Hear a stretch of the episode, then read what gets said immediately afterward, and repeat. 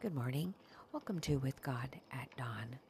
Praise God for another day in which we can read His Word and learn to walk in His ways. Ecclesiastes 12, verse 13 tells us, Let us hear the conclusion of the whole matter. Fear God, keep His commandments. This is the whole duty of man. And the title of our reading is God's Law.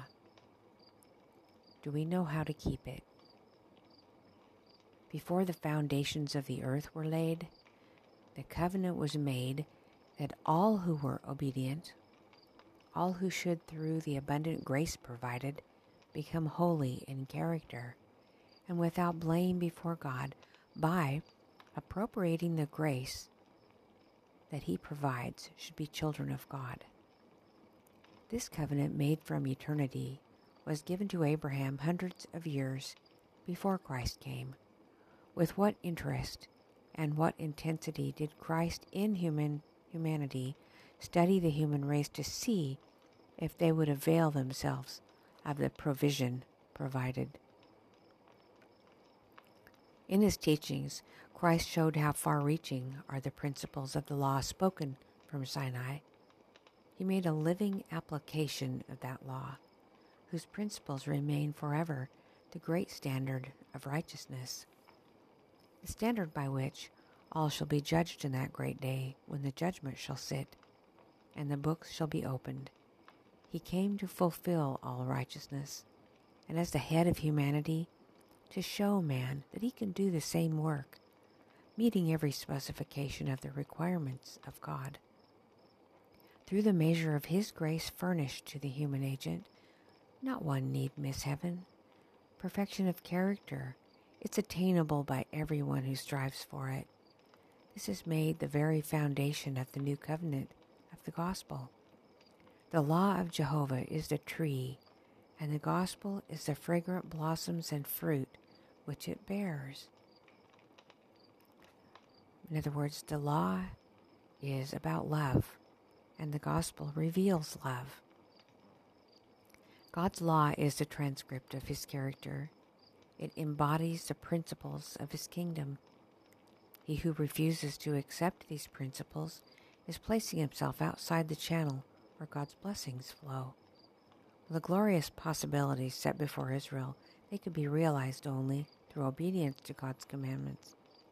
The same elevation of character, the same fullness of blessing, blessing on mind and soul and body, blessing on house and field, blessing for this life and for the life to come, it's possible for us only through obedience.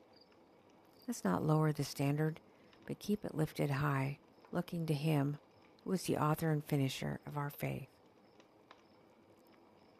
I guess you couldn't expect someone to bless us if we were disobedient and their enemy, could we? So, um, let's see, where's my page one? Or my notes. So Solomon, he was the wisest man that ever lived, it's claimed. And he said that the conclusion that he came to after all of his thinking things out and all of his ruminating is that we are to fear God and keep his commandments. This is our whole duty. Why wouldn't we want to? You know, I can't answer that question for you, but if all God's commandments can be distilled into two principles one, loving God and the other loving our neighbors, which one of these two principles do we feel resistant to? Maybe we don't want to love God. Maybe we don't want to love our neighbor. Or what we would have to do to fulfill those that love. But to answer this question, it's a personal work and I can only do it for myself. But lately it's been really coming to my mind just how much situational ethics have taken over our thinking and become a part of our society, how it makes the idea of fixed rules difficult for our nature to follow. The idea of having a holy character, it almost seems unattractive, kind of like being teacher's pet, little Lord Fauntleroy in a velvet suit, and the rest of us who who fit in we look down on with abandoned glee and making the obedient one seem unpopular and unaccepted. In school, the troublemakers band together and make a club or a gang, or the ones that everyone else looked up to as cool and independent you know, they broke all the rules and they just seemed cool, like Fonzie, Fonzarelli.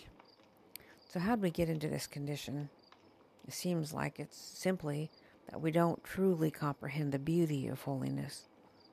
Why did so many people follow Jesus? He was holy and undefiled, God's pure love expressed in word and action, right up to Christ's day when he would take over and teach them by parable, take their sins and bear them himself to the cross, so that by faith in Jesus we could walk free.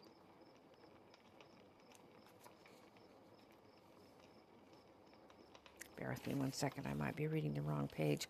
I am. Sorry, scratch that. So even little children love Jesus. He, he tells us through Matthew in chapter 4, I'm sorry, chapter 11, that was 28 through 30. He says, Come unto me, all ye that labor and are heavy laden, I will give you rest. Take my yoke upon you and learn of me. For I am meek and lowly in heart, and you shall find rest unto your souls. For my yoke is easy, my burden is light.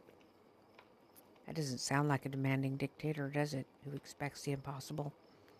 He yokes up with us. It's his yoke, and he doesn't put it on us and leave. He bears the burden and heat of the day. I have a couple promises to share. He tells us, Deuteronomy 31, 6 through 8, Be strong and courageous. It's the Lord who goes before you. He will be with you. He will not leave you or forsake you. Do not be dismayed. Peter tells us in 1 Peter 5, 7, Cast all your care on him, for he cares for you. 2 Timothy 1 7. God has not given us the spirit of fear, but of power and of love and of a sound mind. Hebrews 4 16. Come boldly unto the throne of grace, that we may obtain mercy and find grace to help in our times of need. Hebrews 13, verse 5. Be content with what you have. For he said, I will never leave you or forsake you. And if He is with us, we have all we need. Christ is the source of all that we need. Matthew 28 20, he says, Teach them to observe all things whatsoever I have commanded you, and lo, I'm with you always to the end of the world. Romans 8 28, all things work together for good to them that love God, who are called according to his purpose. There was a young married couple they set up housekeeping. The husband told his wife on the first day when they moved into their house, I have some rules that I, I need you to obey. I need my breakfast exactly 6.30, my dinner at 6. I want you to pack me a lunch every day. I need to have balanced meals. My shirts and pants have to be ironed. And the house must be spotless. And when I come home, I expect you to meet me at the door in a clean dress with happiness to see me, a cold drink and the newspaper at my chair, and a hot supper waiting. The yard must be mowed, and the flower beds weeded, and I like my sheets ironed. She worked hard every day to fulfill this list. When they were in their fifties, he got cancer and he ended up dying young. So, in a few years, she met and married a man because of his kindness. He told her that he would provide everything she needed to live a good life. Not only did he do this, he also massaged her shoulders and helped fold the laundry. He did the dishes. He held the door for her. He walked beside her. He always asked her what she thought about things and what she liked.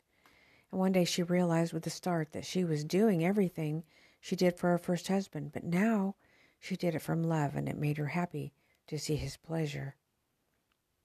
Jesus is meek and mild. He is our husband.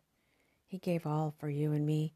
He wants us to love him and to love our brother and sisters too. He's always by our side to uplift and encourage. And we love him because he first loved us, as 1 John 4 19. Romans 10 8 says, The word is nigh thee in thy mouth and in thy heart. Jesus is the Word, and that's how close He is to us. If you could take a few minutes this morning and read the whole chapter, I think you would be blessed, for it reveals that Christ is our righteousness. He fulfills all the law that maybe we cannot keep.